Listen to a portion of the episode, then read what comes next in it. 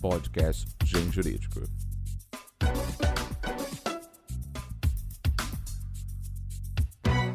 Olá, ouvintes do Mundo Jurídico. Meu nome é Daniela Oliveira, eu sou editora do Grupo Gen, editora forense. Estamos aqui para mais um podcast do Gen Jurídico e temos a honra de receber hoje o professor Rodrigo da Cunha Pereira, que é doutor em Direito Civil, advogado, presidente do IBDFAN, onde tem atuado diretamente para a proteção e o desenvolvimento do direito das famílias brasileiro.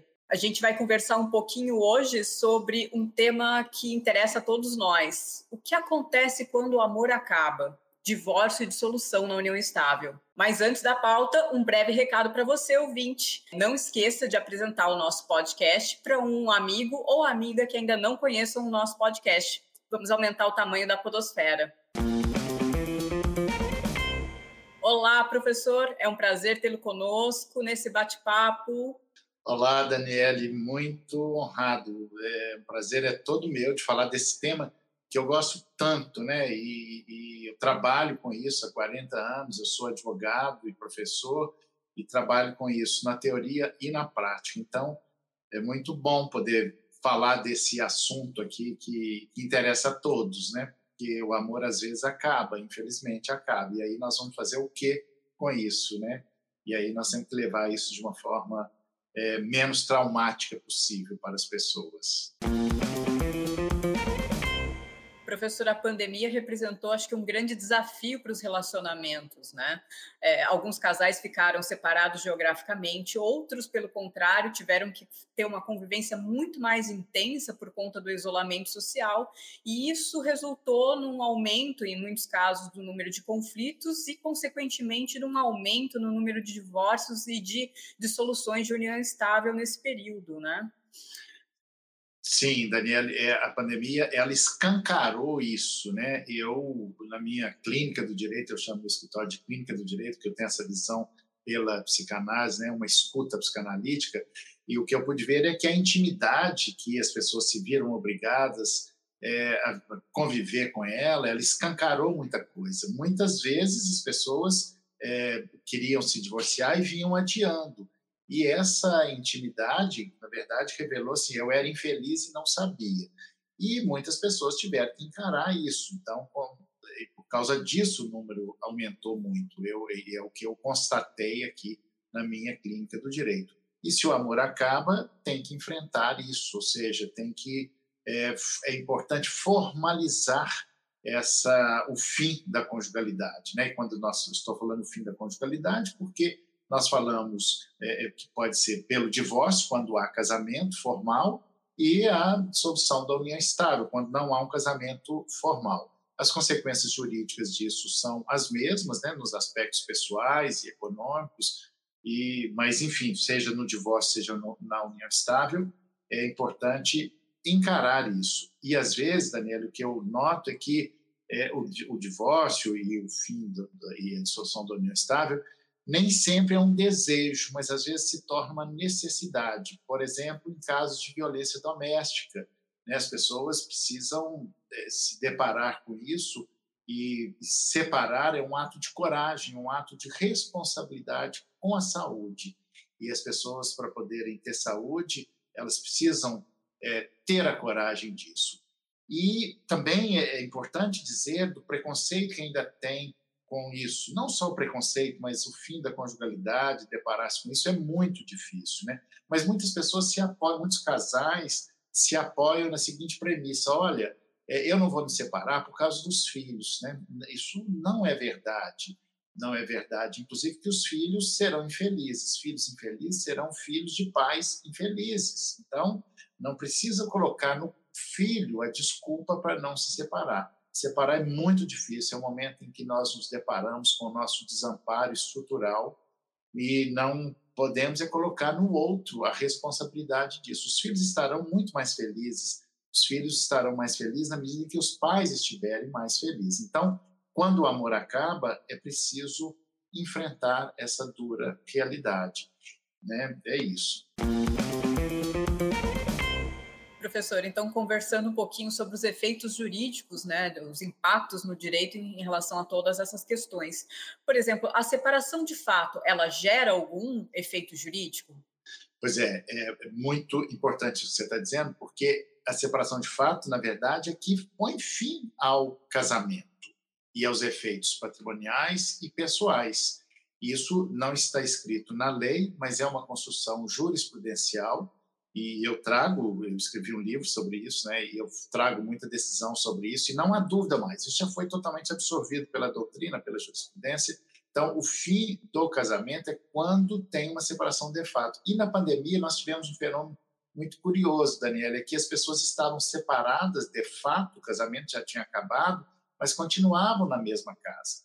A grande dificuldade é provar que estavam separadas. E qual é a consequência disso? É porque se tem uma separação de fato e se a, as partes têm um apartamento, por exemplo, que estão pagando a prestação, a partir daquele momento, quem paga sozinho a prestação já não vai partilhar aquela parte do patrimônio que foi incorporado na constância da separação de fato. Então, esse é um fenômeno da pandemia, que não tem como não falar disso. Mas, em síntese, a separação de fato ela é que, a que demarca o fim da conjugalidade para efeitos pessoais e patrimoniais. Né? Hoje em dia está um pouco em desuso as pessoas entrarem com uma ação cautelar de separação de corpos, basta que tenha prova. Mas quando a gente fala de separação de fato, é a separação é alguém que se separou e não mais voltou. Né? Pode ser a partir do, do dia seguinte, se não mais voltar, a partir dali já está demarcado o fim do casamento. E aí o casamento torna-se uma mera reminiscência cartorial. Que é importante fazer isso por vários sentidos, não só os efeitos psíquicos, mas também jurídicos disso. Né? Mas, em síntese, a separação de fato é importante ser considerada aqui no, na, na conjugalidade. Né? Hoje ainda faz sentido a gente falar em, em, em separação judicial? É, a gente já viu algumas mudanças na legislação. Antigamente a gente separava e depois divorciava, né? era obrigatório. Hoje ainda faz sentido falar em separação judicial? É, eu nunca mais fiz uma separação judicial. Aliás, quando nós, quando eu falo nós, é o IBDFAN, Instituto Brasileiro de Direito de Família, propôs a emenda constitucional que se a emenda constitucional, que se tornou a emenda constitucional 66, né, que é de 2010, o objetivo dela foi acabar com esse inútil instituto da separação judicial. Então, eu, como a maioria dos doutrinadores de jurisprudência, entende que não tem mais juris, não tem mais separação judicial. Separação judicial é de uma interferência religiosa que tinha no Brasil esse sistema dual, né, para se separar, para se divorciar, precisava passar pela separação judicial ou ter uma separação de fato longa né? Então, isso não tem mais sentido. A partir da emenda constitucional 66, nós que fez uma grande revolução no sistema de divórcio no Brasil a partir de três eixos básicos. Primeiro, acabou com a separação judicial. Segundo, acabou, sepultou com a discussão de culpa, que era um outro, um grande atraso, do um grande sinal de atraso no ordenamento jurídico brasileiro. E terceiro, acabou com os prazos desnecessários ou seja, eu, se eu casar hoje, eu posso divorciar amanhã. Não preciso ter esperar um prazo de dois anos ou de um ano, como estava na Constituição, por isso a emenda constitucional 66, que acabou com os prazos. Mas é claro que se eu tenho uma, se eu caso no sábado e divorcio na segunda, o louco que fizer isso, né, está, terá que se responsabilizar por isso. Em síntese, a grande mudança e importância dessa emenda constitucional de ter acabado com a separação judicial é que ela disse: olha, o Estado não é mais responsável por isso. Quem se responsabiliza por isso é quem é responsável por isso é a própria pessoa. Né? Isso foi então um passo importante em direção ao Estado laico e a uma e ao princípio da menor intervenção do Estado na vida privada dos cidadãos, do cidadão, do cidadão não, não é mais o Estado que vai dizer quando é que eu posso me separar, que eu tenho que esperar dois anos, sou eu. E então, essa responsabilidade. Por isso, nós podemos dizer que a emenda constitucional 66 ela trocou, ela substituiu o discurso da culpa pelo discurso da responsabilidade. Isso foi muito importante, isso tem sido muito importante no ordenamento jurídico brasileiro e uma grande evolução no direito de família que a gente sente é que tem havido aí nos últimos anos uma desburocratização desses procedimentos, né? Um exemplo é o chamado divórcio administrativo. O professor poderia falar um pouquinho para a gente o que seria esse divórcio administrativo? Sim, isso está dentro de uma política. Quando a gente fala disso, é importante contextualizar todo, né, historicamente. O direito de família, em razão do grande volume de, de processos no judiciário, ele tem sido é, cada vez mais é, há uma tendência de uma extrajudicialização. Né? A advocacia tem ficado muito preventiva, cada vez mais preventiva, etc. E dentro desse contexto da extrajudicialização, veio a lei, e depois incorporado pelo Código de Processo Civil, que é possível fazer divórcios e inventários em, em cartório, né? são os chamados divórcios administrativos. Isso foi um avanço nesse sentido da extrajudicialização. E tem quando é que se faz isso? Quando é que se faz divórcio administrativo? É quando é consensual e não tem filhos maiores, menores, aliás, né? quando os filhos não são menores. Então, é possível, isso foi uma simplificação, é possível fazer o divórcio administrativo. E depois, claro que já tem, o direito não é uma ciência exata, né? ele vem evoluindo e já tem decisões nos tribunais, e eu falo isso muito, trago isso né, nessa terceira edição do, do meu livro, que desse direito das famílias, em que é possível fazer o divórcio judicial mesmo se as questões é, faz apenas o divórcio administrativo e discute as questões de guarda de filhos na justiça, por exemplo. Então, essa é uma tendência do direito de família, de ficar, de ter cada vez mais a, a não intervenção do Estado, né? E, e, e, isso os filhos estarão protegidos. Vai discutir a questão dos filhos e faz o divórcio administrativo. Mas essa é uma tendência. Na prática, Daniel, tem que ver quando é que é conveniente fazer o divórcio administrativo, por questões tributárias. Por exemplo, quando eu faço o divórcio administrativo, eu tenho que pagar o imposto antes, porque o divórcio é uma escritura. E eu vou pagar o ITCD, ITCD, cada estado tem uma sigla, né? enfim, é o imposto de transmissão. E aí, é, tem, se, eu quero, se eu quero rápido divórcio, então, às vezes, é melhor fazer na, no judiciário.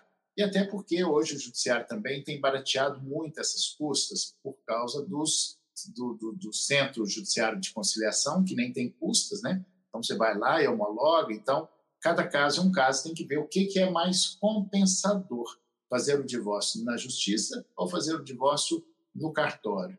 Né? Eu trago é, isso, eu falo, trago essas reflexões aqui também nesse meu livro porque uh, tem evolução jurisprudencial sobre isso que nos ajuda a dar um norte para saber o que é melhor né? na prática, o que, que é ser melhor na, na justiça ou no cartório.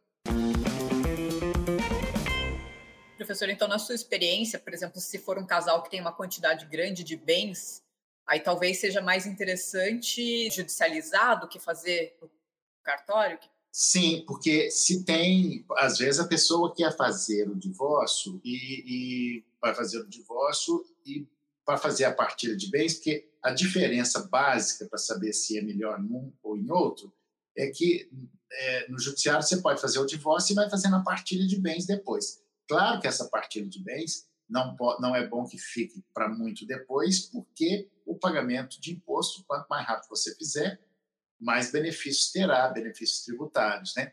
Mas se você quer o divórcio mais rápido, sem fazer a partilha de bens, você pode fazer ali, é melhor fazer no judiciário, né? Quando tem um grande volume de bens e às vezes os bens são não é tão simples, né? Fazer essa o pagamento desse tributo, tem muitos ajustes e aí vai mais rápido. Se quer o divórcio, se já quer homologar a questão de guarda de filho, aliás, quando é guarda de filho, nem sempre, é, dificilmente a não ser nessas exceções que eu disse, é possível fazer lá, mas fazer no, no cartório. Mas, enfim, é, quando quer, tem outras questões envolvidas, é melhor fazer no judiciário.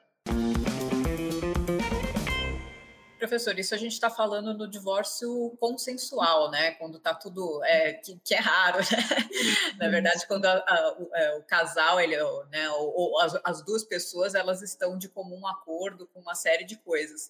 Uh, mas a gente tem muitos casos em que, na verdade, existe uma grande discussão, inclusive em, em relação à guarda, inclusive em relação à, à questão de bens, né?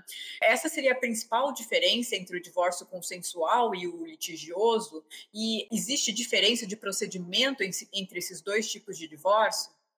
É, é, eu sempre falo para os clientes assim, olha, é, tem duas maneiras de resolver as coisas, ou por bem ou por mal. Por bem, vamos fazer consensual, mais rápido, mais fácil, mais barato, menos traumático, né? Então é bem, bem melhor. E nós devemos envidar todos os esforços para fazer um divórcio consensual. Claro, né, gente, que quem tem filhos tem uma responsabilidade maior com a manutenção do casamento, mas isso não significa que ficar casado a qualquer custo. Então, é, mas se não foi possível fazer o divórcio consensual, então tem que ir fazer divórcio litigioso. E o CPC de 2015 é, ele simplificou um pouco essas coisas e eu falo isso né, né, nesse quem quiser aprofundar um pouco mais nesse meu livro que esse direito das famílias eu tenho um capítulo uma parte que fala só dos aspectos processuais e aí tem que entrar com um processo litigioso e claro que no direito de família tem muitas muitos aspectos que são possíveis de serem de, ter, de termos decisões liminares, cautelares, né? E mas o rito processual ainda é o rito ordinário, mas com possibilidade de, de medidas cautelatórias. E o problema, a grande, a, os aspectos pessoais do divórcio, que são é, uso de, do nome, guarda, convivência, esses podem ser resolvidos, geralmente são resolvidos liminarmente, porque isso é urgente, direito de família é sempre urgente, é, principalmente esses aspectos. E, os, e, também a pensão alimentícia. Agora, o aspecto da partilha, aí, Daniel, é um problema, né? é uma longa história que, que o judiciário enfrenta, mas aí nós temos que, que pensar mecanismos e é o que eu tenho feito não só na advocacia, mas também na teoria, né, nesse meu livro Direito das Famílias, que tem todo o programa de Direito de Família, um capítulo específico sobre divórcio, onde eu falo é, dos mecanismos de como é que nós podemos acelerar essa partilha. Né? Isso é importante, mas é uma lástima porque esses processos litigiosos eles é, costumam é, ser eternizados na justiça né? e vir aí um grande gozo. Gozo é uma expressão psicanalítica que é esse, esse paradoxo do prazer e do desprazer. E nós, profissionais do direito, temos que ter essa visão. Por isso eu falo que tem alguns conceitos de psicanálise que, que nos ajudam a entender e a conduzir todos esses processos judiciais. Então, nós temos que ter também é, uma responsabilidade ética com nossos clientes, né, de não nos permitirmos ser instrumentos desse gozo do cliente. Mas, enfim, o processo judicial litigioso, ele costuma ser um desastre na vida das pessoas. Né? Por isso, nós, profissionais, temos que tentar evitar isso a qualquer custo. Nesse sentido, a atuação de mediação nesse tipo de processo tem sido bem, bem sucedida? Sim, a resolução de conflitos, ela, bom, primeiro que nós advogados somos, que são primeiro quem escutamos esses clientes, né? Eu falo que nós profissionais do direito somos profissionais da escuta. Nós temos que escutar essas demandas que chegam para nós, os clientes chegam para nós num desamparo muito grande, com uma, uma muitas vezes com um sentimento de rejeição muito grande, né? E com uma, uma vou usar uma expressão psicanalítica em um pouco de giro, uma paulada no narcisismo, né? quando o outro, quando se depara com isso que o outro não quer mais saber dele, então nós precisamos ouvir isso. E aí, muitas vezes as pessoas querem brigar, né? E essa briga não é boa, não tem ganhador. Então, tem alguns instrumentos para tentar diluir esse conflito, entre eles a mediação, que tem sido muito eficaz. Aliás, eu tenho falado muito de tem um capítulo né, nesse meu livro é, sobre mediação que é em resumo trocar o bate-boca pelo bate-papo.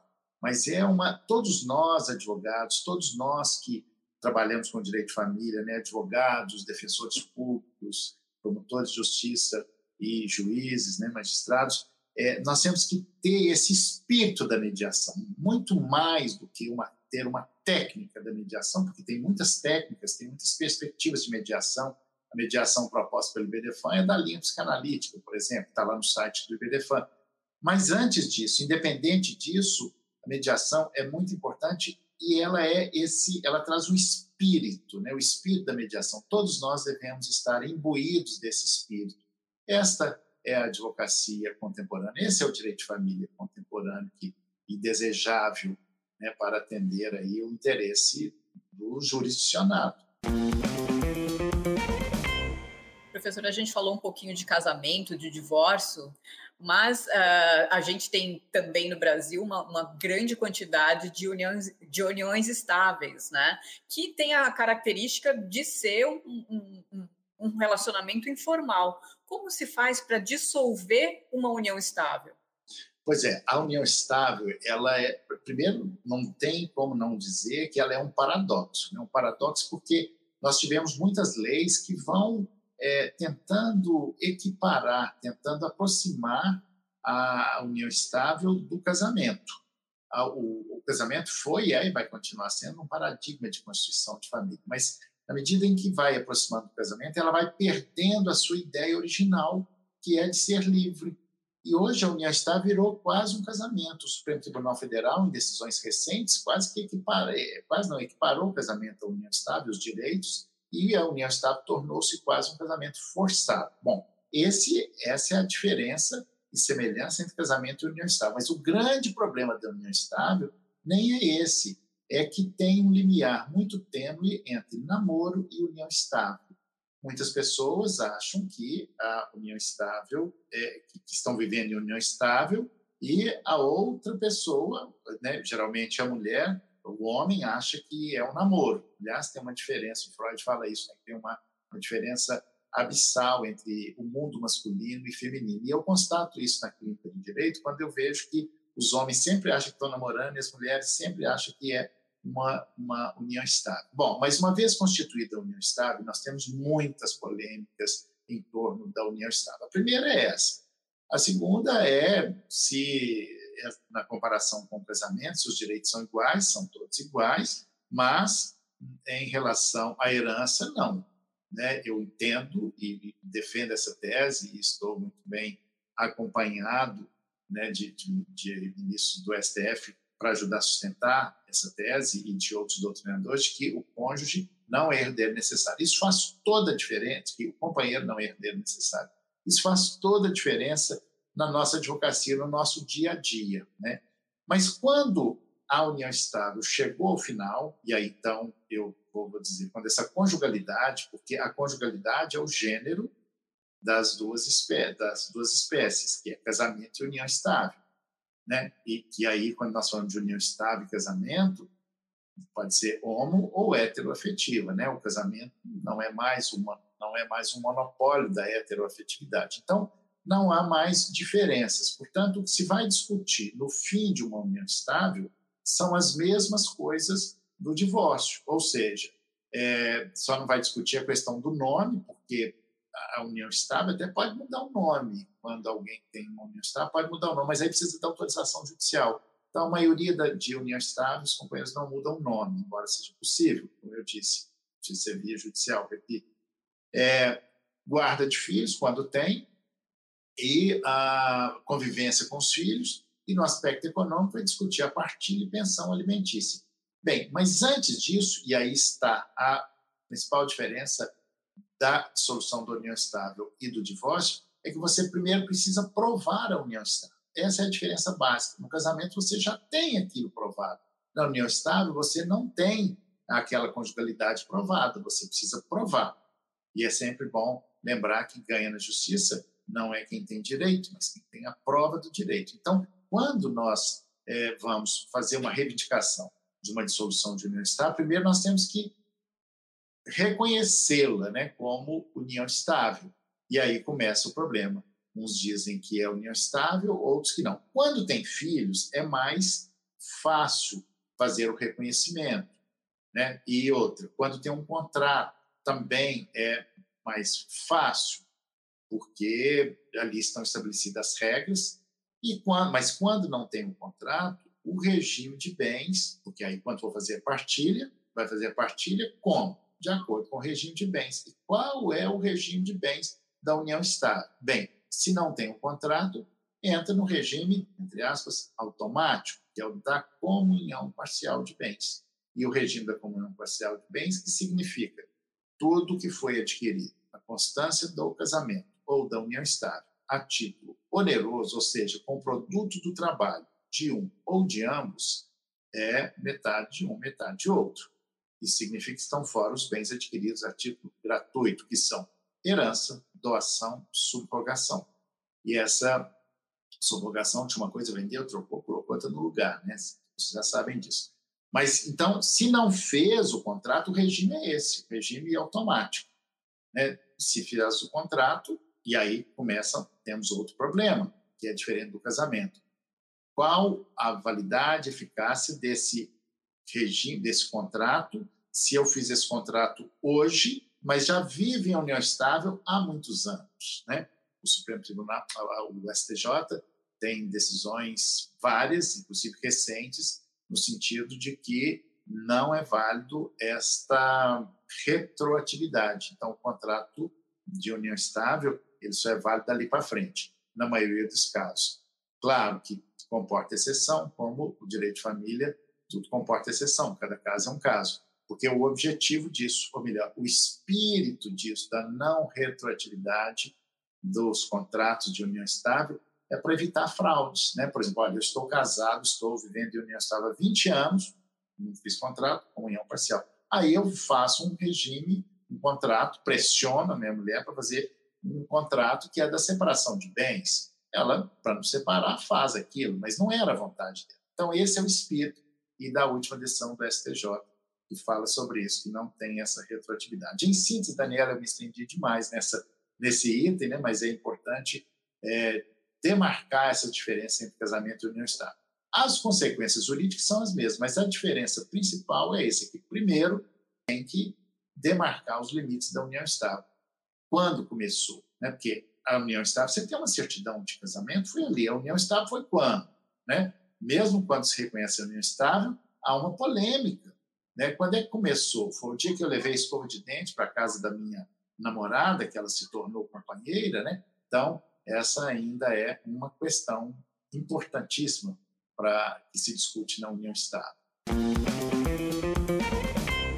Justamente, professor, era a nossa, é a nossa dúvida, né? É, quando que a gente consegue marcar o início e o fim da, da união estável para fins de partilha de bem, né? Porque se é uma coisa informal, que muitas vezes não tem um contrato, como que a gente consegue determinar o início e o fim da, da, da união estável para fins de partilha? É, esse, é, o final da união estável é mais fácil, mais simples, porque ele pode ser pela morte, por exemplo, morreu, acabou, né, é o fim. Ou então, quando, olha, eu não quero mais é, viver, então terminou o final, o termo final é mais fácil. Agora, o termo inicial, ele é muito polêmico. Bom, primeiro porque tem que saber se vive, eh, se é mesmo união estável, né? que sempre tem uma polêmica em torno disso. E é, por testemunhas, por, por, por é, documentos, por exemplo, a união estável, que é informal, mas teve um jantar, um almoço, e tem comprovantes, lembrando, repetindo, ganha na justiça não é quem tem direito, mas sim tem a prova do direito, então, nesta, nesta união estável, às vezes tem os casos que eu tive, tive muitos, né, porque 40 anos de advocacia acaba trazendo uma riqueza muito grande para isso, que é, é, as fotos do almoço, né, da, da celebração do, do, do, início ali da união estável, porque começa no namoro. Como ela é uma relação informal, e aquilo devagarinho vai se transformando em estável. Às vezes nem as próprias partes sabem quando foi que terminou, que começou a união estável, né? É, em alguns casos tem que, então tá, foi o dia do, do jantar, da festa, né, do, do, que fez aquele ritual, e, mas aí a, a maioria dos casos são, o termo inicial é pela é, testemunhas mesmo, quando não tem esses, esses marcos temporais, né, de um jantar, de um almoço, né, são, eles não têm um documento, aí a prova é testemunhal. Né? Mas a prova, o dia exato, Daniela, é muito difícil. Às vezes você fala o mês, o ano, apesar, quando fala, apesar de que quando fala o ano, assim, foi no ano de 2000, tá, mas foi em janeiro de 2000, foi dezembro de 2000, né? então tem que precisar. um ano, um mês ou outro, não vai fazer tanta diferença para aquisição patrimonial. Né? Mas, se é, se é de janeiro de do, do ano 2000, se foi dezembro de 2000, pode dar toda, pode fazer toda uma diferença na partilha do patrimônio. Né? Então, é importante demarcar isso, que é ou prova testemunhal, quando ou se não tem prova documental. Né? Professor, e em termos de procedimento, o procedimento da dissolução da união estável é igual ao procedimento do divórcio? É, é, são parecidas as, a, os procedimentos? É, é, são muito semelhantes, Daniel. A, a, diferença está em que no divórcio você tem a prova da, da certidão de casamento, né? E você vai requerer o divórcio, que pode ser, inclusive, um, é, decretado unilateralmente. Essa é uma, uma questão interessante e importante hoje.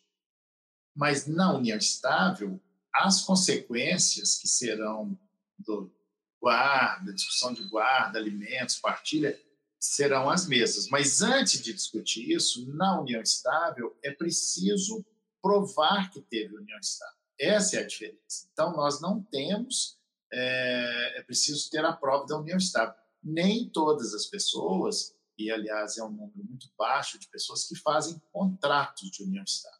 Aliás, para incrementar a polêmica, né, eu até falo isso no livro, assim, tem alguns juízes que nem aceitam a união estável, o contrato de união estável, eles até questionam a união estável.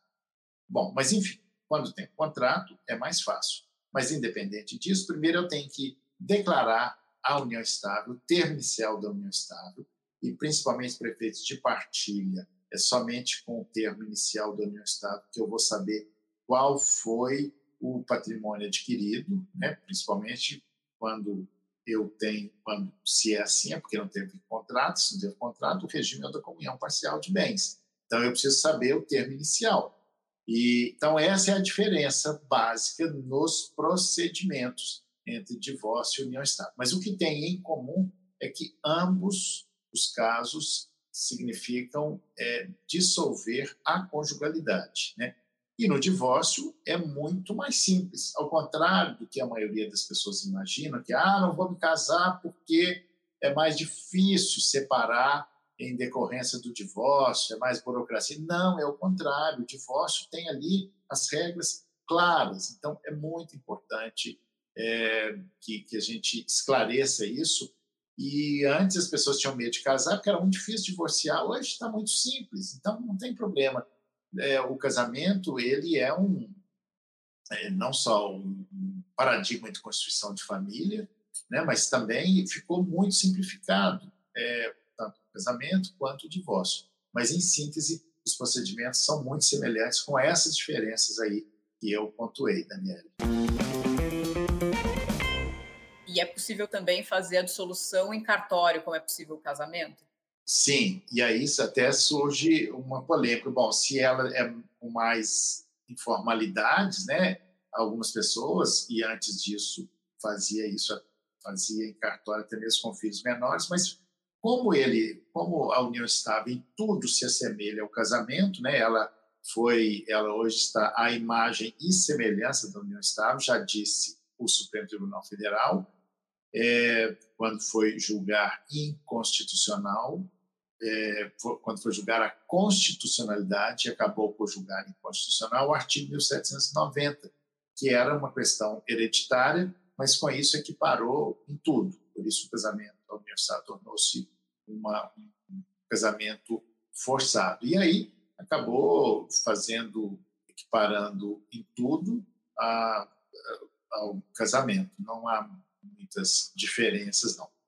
Mas repito e insisto, fazer, é, trabalhar o fim da conjugalidade a partir do casamento, principalmente depois da emenda constitucional 66, é muito mais simples, muito mais fácil que dissolver uma união estável, porque as regras do casamento já estão postas e as regras da união estável nem sempre já são claras. Né? É um, é um contrassenso, né, professor? Uma coisa que é para ser informal, no final acaba sendo até mais complexa do que o, o, o, casamento em si, que em teoria é mais formalizado. É, é, é um paradoxo mesmo, Daniele. As pessoas não querem se casar porque não querem aquela formalidade, porque não querem interferência, intervenção do Estado, e ao final tem a intervenção do Estado. Né? É muito paradoxal isso, né? porque e quanto mais se regulamenta a união estável, mais ela se aproxima do casamento, porque o paradigma é casamento, mas quanto mais se aproxima, mais ela se distancia da sua ideia original. Né? É um paradoxo, como você muito bem pontuou, contrassenso. Né? Professor, e como funciona? A gente falou um pouco do divórcio, falou um pouco da, da dissolução da união estável, uh, e a gente percebeu, aí o professor deixou bem claro, que é, vários pontos é, são comuns em, tanto em relação a um quanto a outro. Né? Um deles é a questão da guarda. Hoje, no Brasil, a guarda compartilhada, digamos, é a regra geral. É, como que ela funciona na prática e quando ela não deve ser utilizada? É, a guarda compartilhada é a regra. Nós ainda estamos no Brasil no momento de implementação da cultura da guarda compartilhada. Né? Mais importante que a guarda compartilhada é entender essa cultura da guarda compartilhada. Assim como eu falei da mediação, é importante entender a cultura da mediação. Então, a guarda compartilhada, ela está, essa cultura ainda está em implementação, embora tenha regras, né, dizendo que é a é guarda compartilhada, ainda há muita dificuldade com a guarda compartilhada. Né? Primeiro, porque nós estamos num sistema patriarcal, num contexto histórico patriarcal, em que se acredita que quem sabe criar filhos são as mulheres. Né? Na verdade, historicamente, foram as mulheres que criaram os filhos, né? Que, que só que isso, assim como as mulheres criavam filhos, os homens produziam dinheiro então, é, quando vem a guarda compartilhada, as mulheres se sentiram como se fosse uma tomada de poder. Né? Então, a guarda compartilhada ela tem o grande mérito, a grande importância de dizer o seguinte: olha, a guarda não é sua nem nossa, nem, nem sua nem minha, ela é nossa. Ou seja, ela quebra uma estrutura de poder. Então, por isso, nessa quebra dessa estrutura, nós estamos ainda caminhando.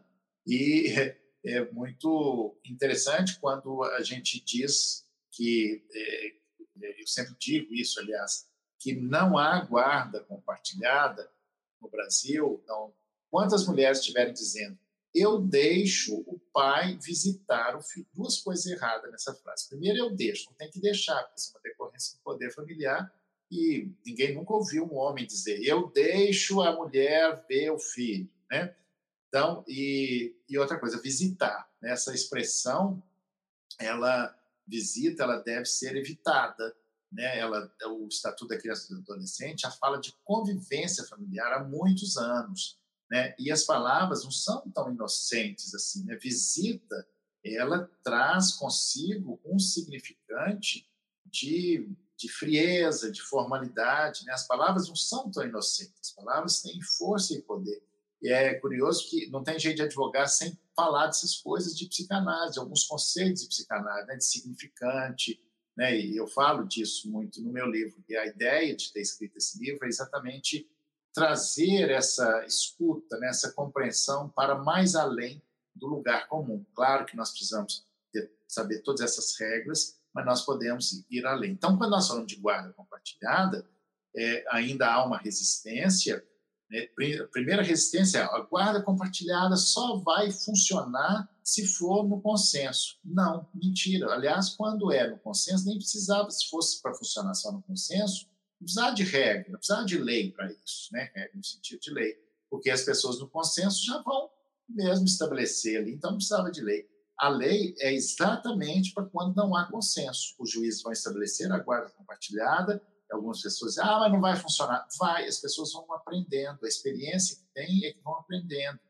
Né? E é, funcionar a guarda compartilhada, e o ideal, e, e ainda há muito preconceito na guarda compartilhada, porque a maioria das pessoas, é, os juízes, o Ministério Público, eles dizem, olha, é, tem que ter uma residência de referência. Isso não é verdade, isso é uma psicologia rasa, a referência da criança é ter duas casas. não é necessário. O que é necessário, que a lei diz sobre referência, é que tem que ter uma cidade base.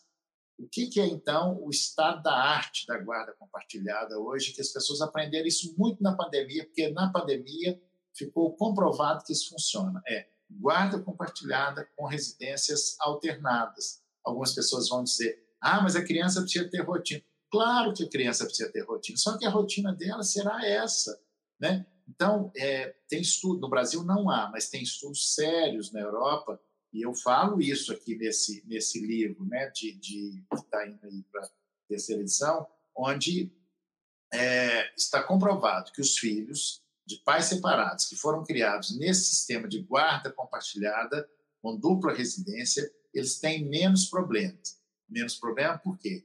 Porque filho, não é porque é de filhos pais separados, não. Filho, quem tem filho tem problema. Criar filho sempre dá problema. Então, vamos minorar, vamos diminuir esse problema. E esses problemas são, criando os filhos assim, eles se sentirão bem melhores, eles sentirão que tem duas casas, eles não se sentirão culpados em relação à separação dos pais, porque acontece um fenômeno inconsciente é que os filhos se sentem assim. Né? Os filhos estarão felizes é, se conviverem é, com ambos os pais. Aliás, a regra de ouro de um divórcio, a regra de ouro de uma separação, de uma dissolução de união estável, é que ambos os pais convivam o máximo possível com os seus filhos, né? Ou que os filhos convivam o máximo possível com seus pais. E isso, na verdade, que as pessoas deveriam fazer, assim, olha, vai continuar do mesmo jeito. Só que em vez dos pais é, morarem na mesma casa, vão morar em casas separadas. Então, é, o que eu vejo, Daniela, é que se as pessoas pensarem, se os pais pensarem, pensassem verdadeiramente na criação e educação dos filhos, numa educação e criação responsável, elas vão compartilhar essa o cotidiano dos filhos, né? Isso é incrível. Mas aí nós temos um narcisismo e que é um outro conceito psicanalítico importante, né? Temos uma, na verdade, uma disputa de poder, né? É, mas a grande importância da guarda compartilhada é que ela funciona como um antídoto, ela pode funcionar como um antídoto da alienação parental. Alienação parental, que é esse outro instituto que eu disseco bastante isso aqui na, nesse meu livro, né? É, que é um nome novo para uma maldade antiga, e é muito importante. Foi uma das leis mais importantes dos últimos tempos no direito de família brasileira, brasileiro, que é a lei da guarda compartilhada. Então, é, por que estou falando de alienação parental, embora a pergunta tenha sido sobre guarda compartilhada? Porque um está ligado ao outro. A guarda compartilhada, se bem praticada, ela funciona como um antídoto da alienação parental. Né? E, e, o ideal é isso, é que conviva o máximo possível. Então, nós temos aí algumas orientações de uma psicologia, que me desculpa, mas fica bastante no raso, é de que ela não, é, de que o filho tem que ter uma referência. Claro que o filho tem que ter referência. Referência é ter duas casas. E os filhos que são criados assim são muito mais felizes, serão muito mais felizes e muito menos problemáticos, claro. O professor mencionou a questão de que não precisa ser a mesma casa, né, mas ser a mesma cidade. É, é, é possível guarda compartilhada quando os pais moram em cidades diferentes ou não é? Sim, é possível, e a pandemia também nos ensinou isso, sabe, Daniele? A, é, os instrumentos tecnológicos, né?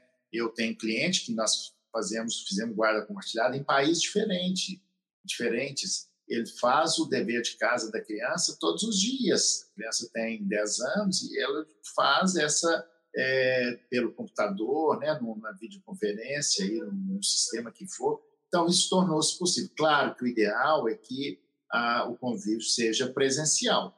Mas, se não der, pelo menos é possível. Porque, o que, que é o compartilhamento? É compartilhar o cotidiano, porque a educação de crianças ela não se faz no final de semana apenas. Né? O pai deveria se recusar a ser pai de fim de semana, que vira um recreador. Né? A educação é no cotidiano, então precisa ter esse cotidiano. Se não der para ser presencial, que seja telepresencial né? É importante, portanto, que isso, se isso seja introjetado na nossa cultura. Por isso que eu estou falando que a cultura da guarda compartilhada ainda está em implementação, né? porque há muita resistência e a guarda acaba sendo uma questão de poder. O homem tem o dinheiro e a mulher tem a guarda dos filhos. Quer dizer, e o interesse das crianças, o interesse dos menores, né, dos menores de idade, fica em segundo plano. Então, se os pais saíssem um pouco do seu egoísmo, do seu narcisismo e pensassem verdadeiramente no interesse da educação e criação de filhos, eles vão compartilhar o cotidiano. Né? Porque, repito, a regra de ouro de um divórcio é que os pais, que os filhos convivam o máximo possível com seus, com seus pais. É, e esse esse convívio com os pais, né, é, ele para que ele seja saudável, né, ele tem que ser o é, mais amplo possível. Claro que tem algumas e aí já é, completando a sua a resposta à sua pergunta, claro que tem algumas pessoas que, que, que, que não querem ou não podem, por alguma circunstância, conviver mais rotineiramente com seus filhos. Então, a guarda compartilhada só não será aplicada, como a própria lei diz, é quando a parte não quiser, ou, ou vai ter que dizer isso expressamente, que não pode é, ter a guarda compartilhada.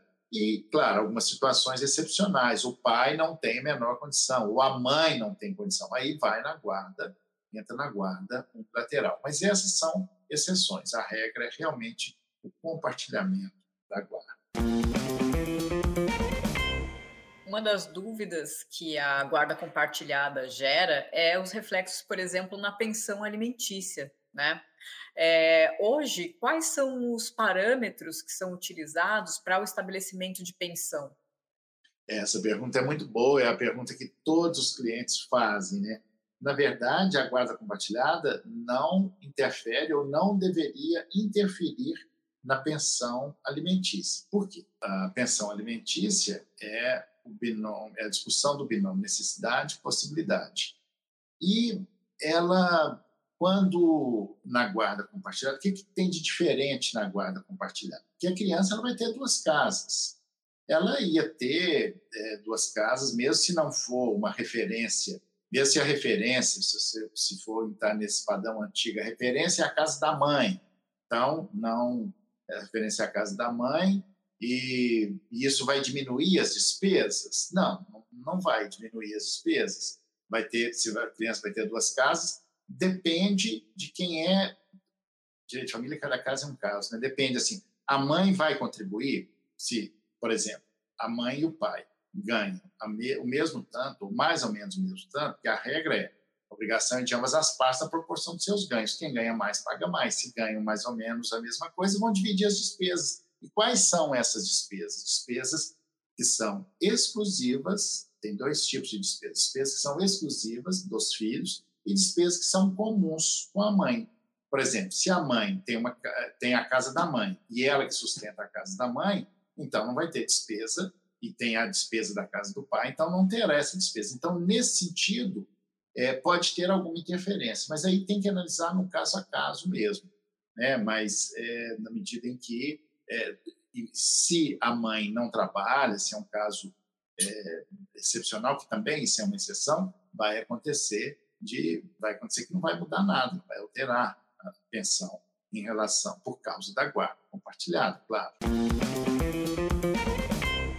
E essa questão da pensão alimentícia, ela ainda é um debate hoje em dia, né? Por exemplo, é, quando a, a companheira ou a esposa, ou ex-companheira ou ex-esposa tem direito à pensão e quais os parâmetros que se utiliza para essa pensão? Como que fica, professor?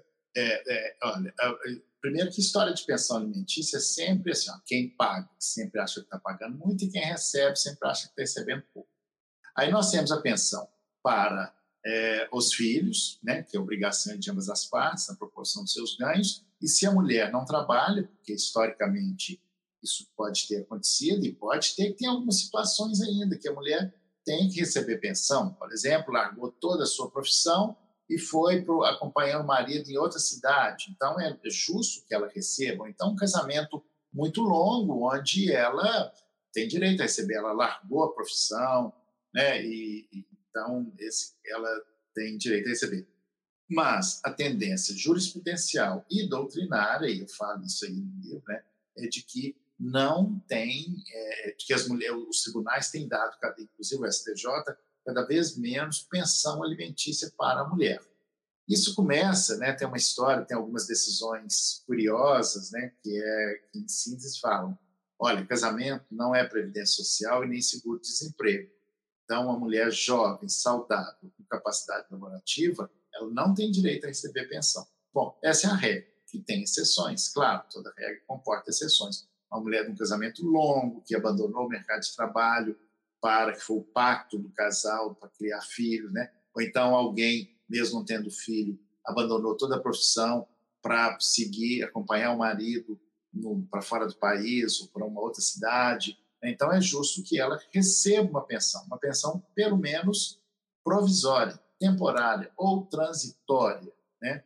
Isso é muito comum, que, mas aí são as exceções. Né? Professor, muitíssimo obrigado. É, é um tema realmente muito empolgante, né? E, uh, infelizmente, tem aumentado muito o número de divórcios e separação e, e de soluções de, de união estável nesse período, né? Uh, agradeço muito a sua participação, principalmente aí para celebrar esse lançamento da terceira edição do seu, do seu livro, Direito das Famílias. Aí, uh, é, eu, eu que agradeço demais a oportunidade de estar falando aqui. Agora, esse tema é inesgotável, né? Mas aí, mas esse livro, eu acho que eu esgotei todo o tema. Claro que aqui nessa conversa não é possível, né? Mas nesse livro, né, que está indo aí para a terceira edição, tem todo o conteúdo de direito de família, que é numa linguagem simples, sem perder a profundidade, né? Tanto é que eu demorei quase 40 anos para escrever esse livro. Não que eu tenha escrito durante 40 anos, mas eu depois de amadurecer essas ideias, de pensar a teoria e a prática durante a minha clínica do direito, que eu tive a coragem, trouxe isso. E procurei, eh, sempre lembro do meu do meu conterrâneo, Carlos Drummond de Andrade, né, de que escrever é arte de economizar palavras, por isso eu tento, tem todo o conteúdo aí né, do direito de família, nesse, nesse livro. E uma coisa curiosa também, que acho que é um diferente dos outros livros, é que não só a psicanálise, mas a arte também nos ajuda a entender melhor o direito de família.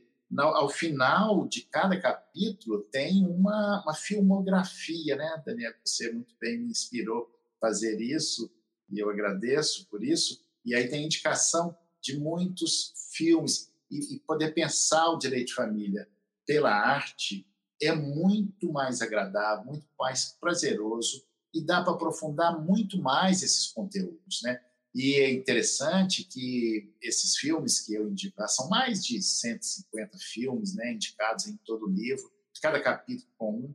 Essa filmografia, ela nos faz aprofundar bastante esse conteúdo do direito de família, né? Às vezes no o, o texto jurídico a gente gasta páginas e páginas para falar de uma coisa e vem a arte um filme, né, a linguagem artística, várias, várias linguagens artísticas, mas aqui nós separamos a linguagem cinematográfica, né, a filmografia, ela fala disso com muito mais profundidade, isso ajuda muito. Então, gostaria que vocês pudessem conferir lá essas indicações, essa filmografia para aprofundar o direito de família. Muito obrigado, Daniela. Imagina, professor, eu que agradeço. E você, ouvinte, se gostou, não esqueça de indicar o nosso podcast para os amigos. Muito obrigada. Até a próxima. Podcast Gen Jurídico.